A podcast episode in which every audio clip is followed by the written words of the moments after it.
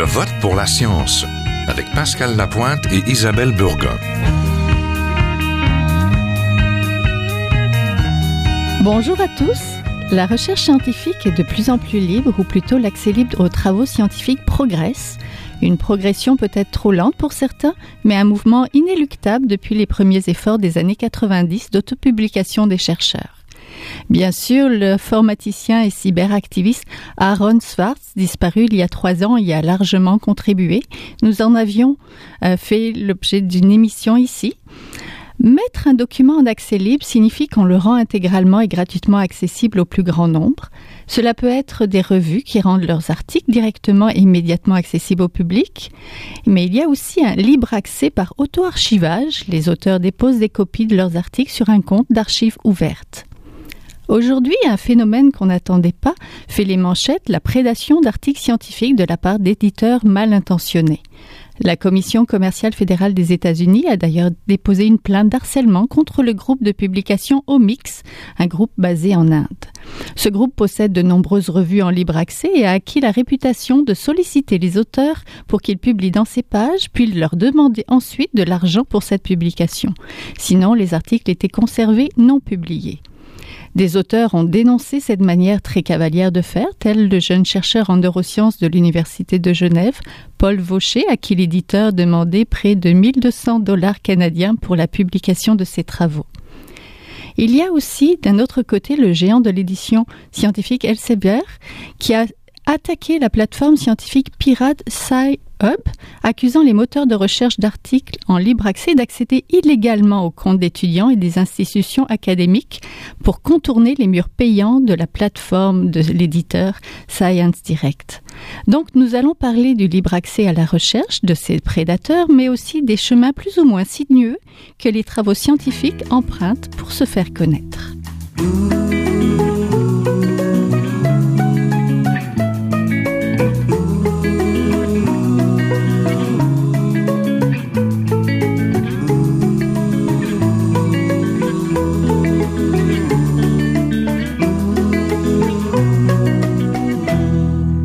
J'ai le plaisir d'avoir en studio le professeur Yves Gingras, communicateur connu, chercheur prolifique, qu'on ne présente plus, souvent invité ici. Le professeur Gingras est titulaire de la chaire de recherche en histoire et en sociologie des sciences. Il est également le cofondateur de l'Observatoire des sciences et des technologies, attaché au Centre interuniversitaire de recherche sur la science et la technologie de l'UCAM. Nous avons aussi en ligne avec nous aujourd'hui le professeur Jean-Claude Guédon, professeur de littérature comparée à l'Université de Montréal, membre de l'Internet Society et membre de l'Association francophone des utilisateurs de logiciels libres AFUL.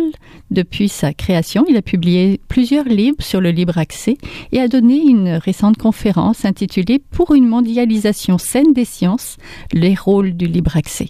Tout le monde ne s'entend pas sur ce que c'est. Alors pour vous, peut-être euh, pour commencer avec vous, le professeur Gingras, le libre accès, c'est quoi? Euh, je pense que ça devrait être assez simple de s'entendre sur libre accès si on ramène ça à ses origines, qui était l'idée de rendre accessible directement et gratuitement les résultats de la recherche. Donc, au point de départ, c'était pas une discussion entre revues en libre accès et articles en libre accès. Ce qui est visé, c'est le contenu du savoir, donc c'est-à-dire les articles. La revue, c'est simplement une façon de diffuser la connaissance. On peut avoir des informations gratuites directement sur les sites institutionnels. Donc le libre accès, faut le garder simple parce qu'on verra plus tard que complexifier ça, c'est une stratégie de confusion qui sert les grands groupes. Donc libre accès, c'est rendre accessible gratuitement les résultats de la recherche qui, eux, sont toujours subventionnés essentiellement par l'État. Professeur Guédon, votre euh, Essentiellement, je suis d'accord avec ce que mon collègue Yves Gingras vient de dire. J'ajouterais juste un tout petit détail qui était quand même important au tout début du ce qu'on a appelé le mouvement du libre accès après la l'initiative de Budapest, c'est qu'on voulait également que les gens puissent réutiliser ces résultats de la recherche, c'est-à-dire pouvoir les intégrer dans d'autres types de travaux ou des types d'enseignements et ainsi de suite. Mais pour l'essentiel, je suis complètement d'accord avec Yves Gingras. Le libre accès, au départ, c'est pourquoi?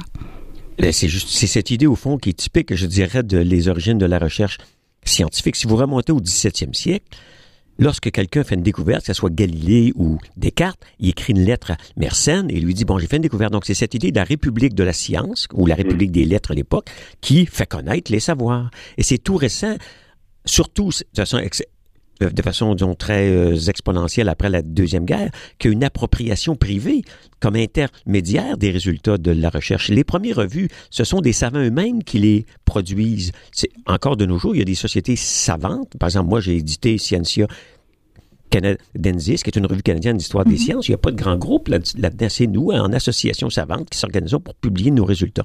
Et donc, c'est l'idéal scientifique de rendre public la connaissance scientifique appartient à tout le monde. Lorsqu'Einstein écrit E égale MC2, il prend pas un brevet. Il publie ça dans une revue à, l'époque, Annalen der physique. Et c'était cet idéalisme-là qui est typique au fond de l'émergence de la recherche scientifique et qui a été détruit par le fait qu'on a transformé la connaissance scientifique en marché où il y a un profit à faire. Et tous les grands groupes l'ont compris, le taux de profit de ces compagnies-là est plus élevé que n'importe quelle industrie manufacturière. On parle de taux de profit d'au-dessus de 30% Il n'y a pas d'industrie qui produit des taux comme ceux-là. Des taux normaux, ça peut être 5, 6 ou 10, mais jamais 30. Oui, parce qu'il y a une crise par rapport aux revues, à l'abonnement des, des, universités. Les universités ont de plus en plus de mal à s'abonner. Mais est-ce que l'accès ouvert pourrait constituer une menace pour certaines revues scientifiques? Professeur Guédon? Bon, d'abord pour euh, continuer dans la ligne de ce que Yves Gingras disait, je suis encore une fois là, je suis parfaitement d'accord avec lui. Euh, le, le, débat sur le coût des revues est passé euh, par le libre accès à cause du fait que le premier grand groupe institutionnalisé qui a vraiment soutenu le libre accès, curieusement, ce ne sont pas les chercheurs, mais ça a été les bibliothécaires. Et les bibliothécaires ont vu, du moins certains d'entre eux, dans le libre accès, la possibilité d'une d'une réplique à la montée des coûts des revues. Mais en, toute logique, de façon absolument rigoureuse, on pourrait dire que les deux problèmes du coût des revues et du libre accès sont complètement euh, orthogonaux l'un par rapport à l'autre. Ils ne se touchent pas en fait. Hein. Ce n'est que par des biais très très, en fait, assez compliqués qu'on peut arriver à montrer qu'il y a un lien entre les deux. Oui, alors quand ce que pense l'éditeur scientifique Elsevier qui plaide activement contre le libre accès, c'est pas euh, juste une question. C'est pas entièrement vrai ça, non, parce que ils sont, ils ont, en fait, ils ont une position extrêmement diffuse. Mhm. Et euh, là encore, je crois qu'Yves Gingras dit une chose importante. Ils adorent complexifier les choses et à troubler euh, les eaux pour vraiment mélanger les esprits des gens. Mais en réalité, ils, ce qu'ils sont en train d'essayer de faire, c'est beaucoup plus subtil.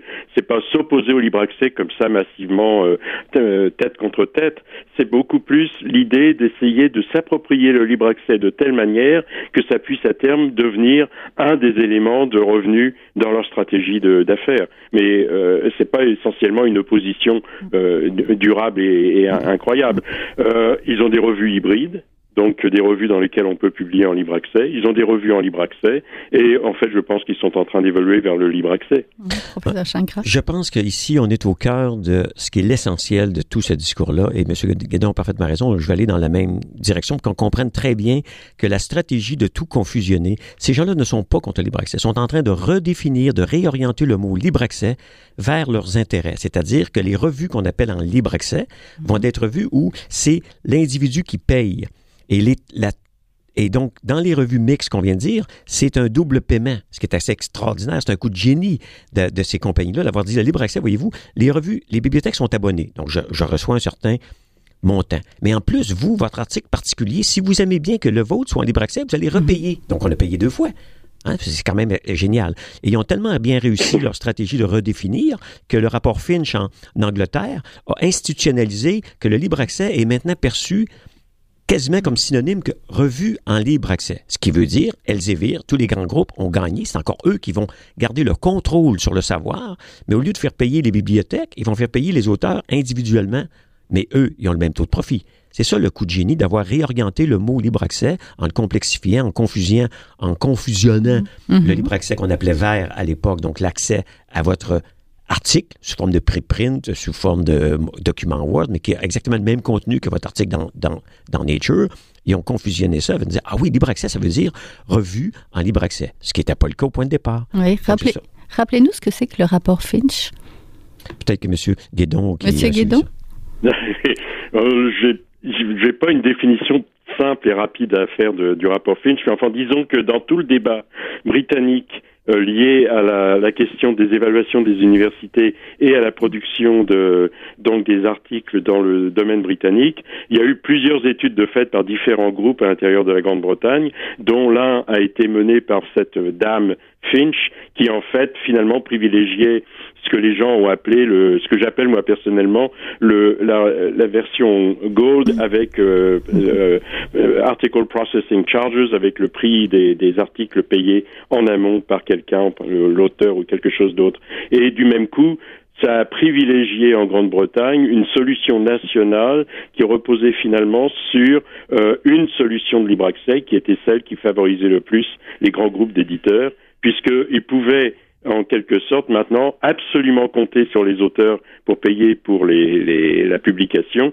à un moment où les bibliothèques commençaient à vraiment ne plus pouvoir payer et euh, menaçaient donc ces grands groupes d'éditeurs de ne plus avoir les montées de revenus qu'ils doivent avoir pour satisfaire leurs investisseurs. Donc le, le, le rapport Finch, c'est en fait, si vous voulez, une étape dans pas mal de débats, particulièrement en Grande-Bretagne, pour euh, mener en fait une, euh, une euh, une politique nationale de publication qui serait euh, apparemment en libre accès. Là, on retombe sur ce que Yves Gingras disait. On crée une, une modalité de libre accès qui favorise les éditeurs, mais on garde en façade l'idée que le libre accès est bien là, qu'on a fait un pas en avant, qu'on va dans la bonne direction, alors qu'en fait on est en train d'assurer euh, pour l'avenir les revenus des grands groupes d'éditeurs en mettant le coût de la publication à terme sur le dos soit des organismes financiers euh, qui financent la recherche, soit sur le dos directement des chercheurs. Oui, certains éditeurs de revues donc voient donc le libre accès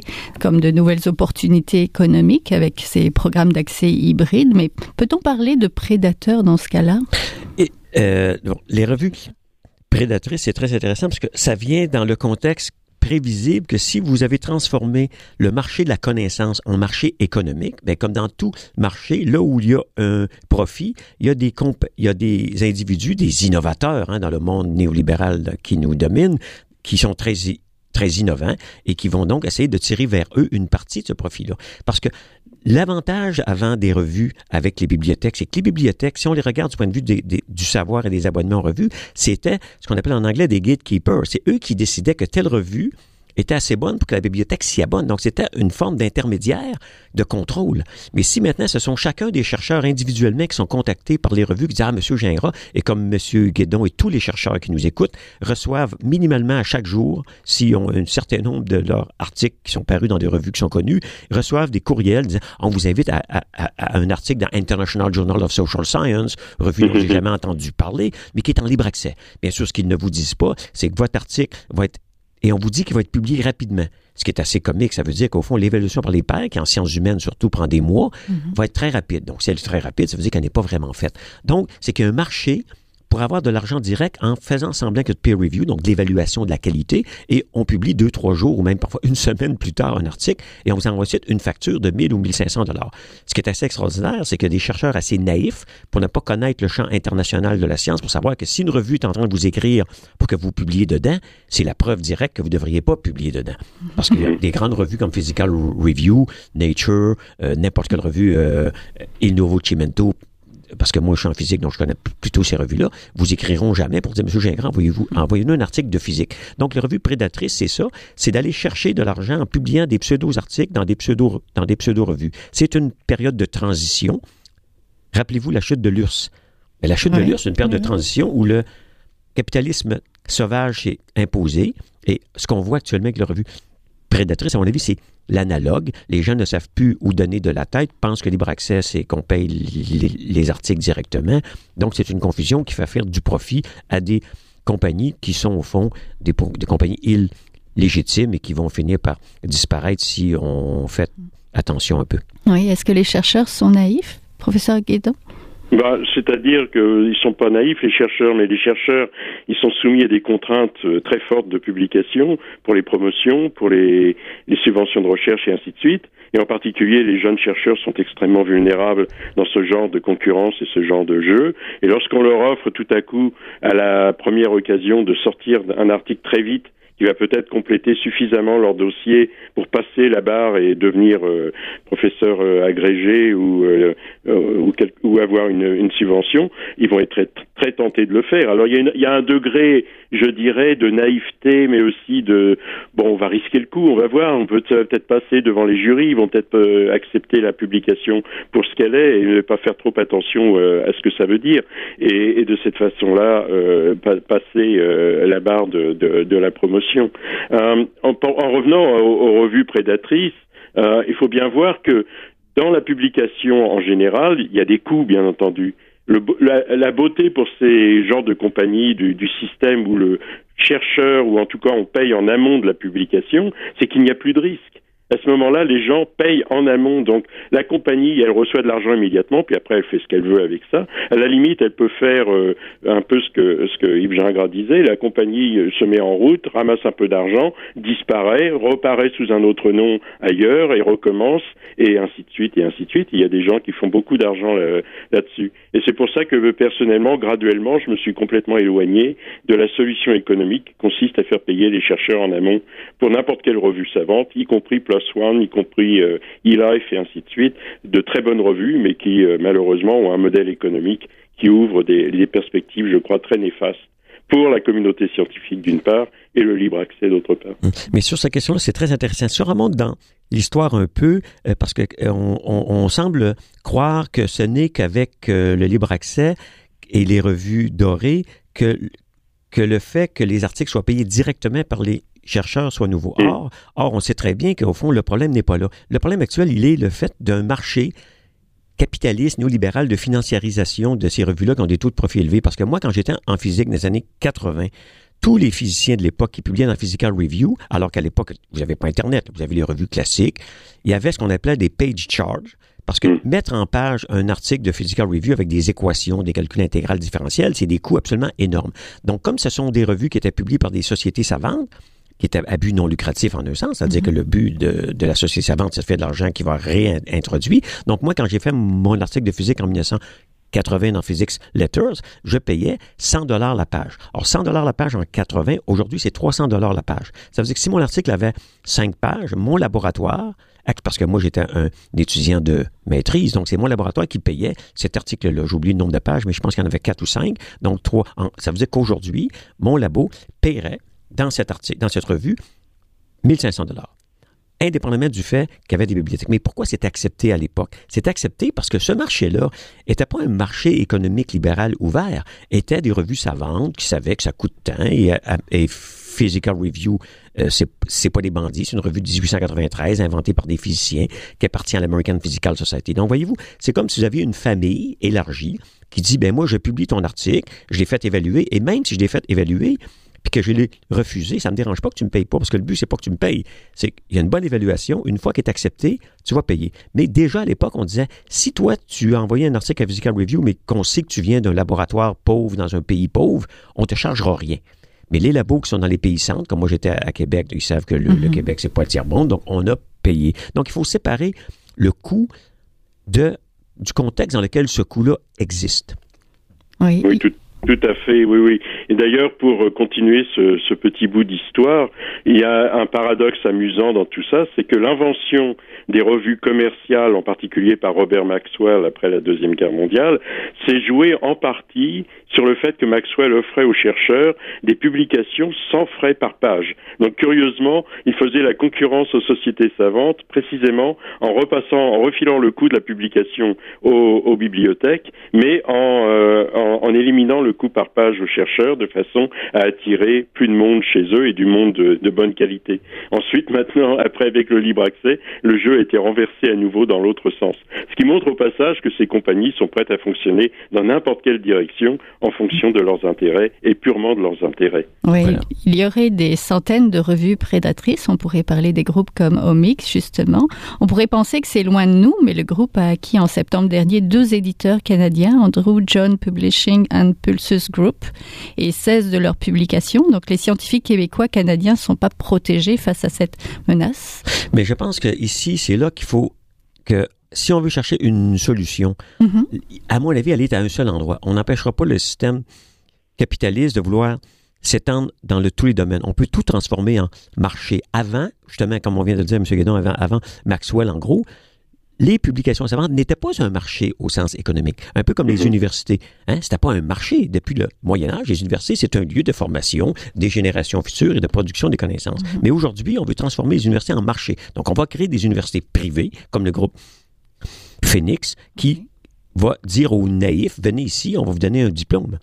Et donc, à la dernière ultime, il faut que les scientifiques peuvent se dire, parce qu'il faut, quand on parle de science, en pratique, de quoi on parle? On parle de mini-communauté scientifique. Si vous êtes en astrophysique, vous, vous ne connaissez au fond que vos collègues astrophysiciens. Fait que si toutes ces communautés-là disent, OK, on prend en main nos propres modes de production, et on ne publie plus dans ces revues-là. C'est une révolution qui peut être faite, mais les scientifiques sont conservateurs. Ils ont peur que s'ils ne publient pas dans les revues soi-disant prestigieuses, et rappelez-vous qu'au début de mm PLOS, tout le monde disait « Ah, oh, PLOS, ça fonctionnera pas, euh, ça va s'échouer. » Non, PLOS a fonctionné. Et PLOS a un bon modèle de, de, dire, nous, on publie des résultats qui sont évalués. On ne veut pas savoir si c'est de la haute qualité, on veut savoir si c'est vrai. Et donc, on dit que souvent, dans PLOS, il y a des articles de piètre qualité. C'est une façon d'attaquer PLOS. Mm-hmm. Est-ce qu'on pense que les articles sont, sont, sont, sont, meilleurs dans d'autres vues? Donc, on utilise beaucoup cette affaire-là. Fait qu'il faut que les scientifiques se disent, au fond, moi, j'ai laissé mes modes de production pris en main par la financiarisation et aujourd'hui, il y a des revues qui se font acheter par des, autres groupes. Il faut être vigilant. Les mathématiciens l'ont fait lorsqu'ils ont démissionné en bloc d'un certain nombre de revues et ils ont recréé d'autres revues de mathématiques. Et s'il y a des grands chercheurs qui vont dans ces revues-là, ils vont attirer les autres. Mais il y a une période de transition où ça prend du courage pour tirer la prise et mm-hmm. se déconnecter de revues dont le seul but, c'est de faire du profit. Oui, la Commission fédérale, euh, commerciale fédérale des États-Unis a porté plainte donc contre ce groupe-là. Est-ce que la mondialisation facilite pas ce Far West de l'édition scientifique? Et comment légiférer? Est-ce que ça prend une, loi finalement pour dire euh, ces éditeurs, il faut absolument qu'il y ait un certain contenu de qualité avec euh, des pairs pour réviser, etc. C'est quoi la solution, professeur Guédon, que vous voyez? c'est que la solution? J'aimerais bien avoir une solution simple à donner en trois phrases, je dois l'avouer. en, gros, je pense que effectivement, il faut que les communautés scientifiques recouvrent le, le contrôle et la direction de, de, des publications. Il y a très longtemps maintenant que je défends la thèse que si on prend le cycle complet de la recherche, depuis le, le, moment où on commence à concevoir une recherche, le financement, le travail et la publication, je pense qu'il faut intégrer cette dernière phase de publication dans le cycle complet de la chose. Or, comme le disait Yves Gingras au début de l'émission, euh, la plupart des, des, sources de financement dans la plupart des pays viennent du gouvernement, des gouvernements. Donc, il faudrait que les gouvernements, en fait, prennent en charge ce coût de publication en le déléguant, bien entendu, aux communautés scientifiques, en leur donnant toute liberté de, de gérer ça en fonction de leurs besoins et de leur, de leur logique à eux, mais euh, en assurant une continuité et un soutien au développement des moyens de communication entre scientifiques ce sont des, des, solutions qui ont commencé à émerger dans un certain nombre de pays et qui commencent à, à, prendre une certaine forme. En Amérique latine, les plateformes Cielo et Redalic, par exemple, sont financées par les gouvernements locaux et euh, que soutiennent chacune plus de 1000 revues. Euh, en France, l'Open Edition avec revue.org a été largement soutenue par le gouvernement français. Au niveau des, des dépôts institutionnels euh, en Europe, le projet Open Air euh, et maintenant réticule en fait 28 euh, pays avec tous les 400 ou 500 dépôts institutionnels qui n'attendent maintenant que le développement de moyens d'évaluation et de moyens de, promotion de ce qui se trouve à l'intérieur de ces, dépôts pour commencer à jouer des rôles un peu analogues à ce que les revues traditionnellement ont joué. Donc c'est pas c'est pas simplement une question de la mondialisation ou pas la mondialisation, c'est il y a, en fait une mondialisation commerciale par les grands intérêts les grands, groupes qui, elles, conduit à toutes sortes de perversions dans les moyens de communication entre les différentes communautés euh, scientifiques, mais il y a aussi des formes de mondialisation tout à fait nécessaires et tout à fait intéressantes entre les scientifiques, car la science, après tout, n'est pas limitée à une seule région. Donc on peut, on peut imaginer, à travers ces, euh, ces exemples que je viens de donner, des possibilités de développement de plateformes, en quelque sorte, qui peuvent être d'ailleurs multiples, qui devraient être multiples, mais qui seraient sous le contrôle réellement des scientifiques et non pas sous le contrôle de financiers qui sont en train constamment de mélanger les logiques de du capitalisme et du et la logique de, de la des communautés scientifiques. Oui, je suis entièrement d'accord avec ça. Et par exemple, si on prend le cas du du Québec, euh, une plateforme comme Érudit est très importante et ça nous rappelle qu'il faut distinguer ici les sciences de la nature, hein, les, la, la, physique et comme on dit, je, dis toujours, les électrons ne sont pas québécois, les électrons sont universels. Par contre, dans les sciences humaines et sociales, on a des disciplines beaucoup plus indexées au milieu local. Hein, il, y a une, il, y a une, revue suisse de sociologie parce que qui va étudier la Suisse d'abord, c'est d'abord les Suisses. Euh, et donc, il y a des revues et donc, grâce à Érudit, et si effectivement nos élus comprennent que publier, c'est d'abord simplement la fin du, du système de production du savoir. Il va être inclus dans le système de production du savoir. On va garder le contrôle local. Mais peu vont être capables de le faire parce que les lobbies c'est pas pour rien que le rapport Finch en Angleterre a fait ce discours-là. C'est qu'en Angleterre, les groupes de d'éditions sont énormes. Quand on parle de Robert Maxwell, ça vient de, de, de l'Angleterre. Et donc, on a aux Pays-Bas aussi, au Elsevier. Donc, il y a des pays où les lobbies sont très forts pour que le pays encourage ce marché, parce que bien sûr, pour les élus, tout ce qui compte, c'est pas la production du savoir, c'est la financiarisation, être capable de faire soi-disant du profit avec ça. Alors que si on écoute l'idée qui vient d'être mentionnée que publier, c'est simplement la fin du processus et donc doit être inclus dans le système de production du savoir. C'est pas uniquement faire de la recherche universitaire, mais la rendre accessible. La solution n'est pas si compliquée. Elle est compliquée non pas techniquement, elle est compliquée symboliquement parce qu'on a peur de détruire un système qui ne vit que sur l'exploitation de chercheurs naïfs parce que rappelons que c'est eux qui font de l'évaluation gratuite, c'est eux qui mhm. soumettent leur article gratuitement pour ensuite, paradoxalement, pour le lire, l'article qu'ils ont écrit, payer 10 000 dollars. On est dans le monde complètement surréaliste et uniquement dans le monde scientifique, on peut expliquer que des chercheurs travaillent gratuitement, écrivent gratuitement et payent pour se propre lire ensuite. C'est jamais vu dans le monde. On pourrait en parler longtemps, c'est tout le temps qu'on avait. Je vous remercie beaucoup. On était en compagnie donc du professeur Yves Chingras, donc euh, du centre euh, attaché en fait à l'Observatoire des sciences et des technologies, attaché au centre interuniversitaire de recherche sur la science et de la technologie, et Jean-Claude Guédon, professeur de littérature comparée à l'Université de Montréal. Merci à tous les deux. Un plaisir. Merci. Bonne journée. Bonne journée. C'est tout pour cette semaine. Je vote pour la science est une production de l'agence Science Presse avec Radio VM, à la régie Daniel Fortin, à la recherche Mathieu Fanière. Vous pouvez réécouter cette émission à l'antenne de Radio VM ou encore en podcast sur le site de l'agence Science Presse. Et bien sûr, toujours nous suivre sur Facebook et Twitter. Et pensez à nous écrire. À la semaine prochaine. Est un chercheur typique de ceux pour qui les progrès de la bioinformatique on préséance sur le sens biologique pour qui la grosse science constitue la seule logique. On y parle de génome, de transcriptome et de spliceosome, de traductome, de protéome et de foldéome, de kinome, de protéasome, mais pas du glaucome de Guillaume, de signalosome vers les lysosomes, ah, et puis E.T. Des milliers de candidats qui montent et qui descendent en du stimulus duquel ils dépendent. Pendant que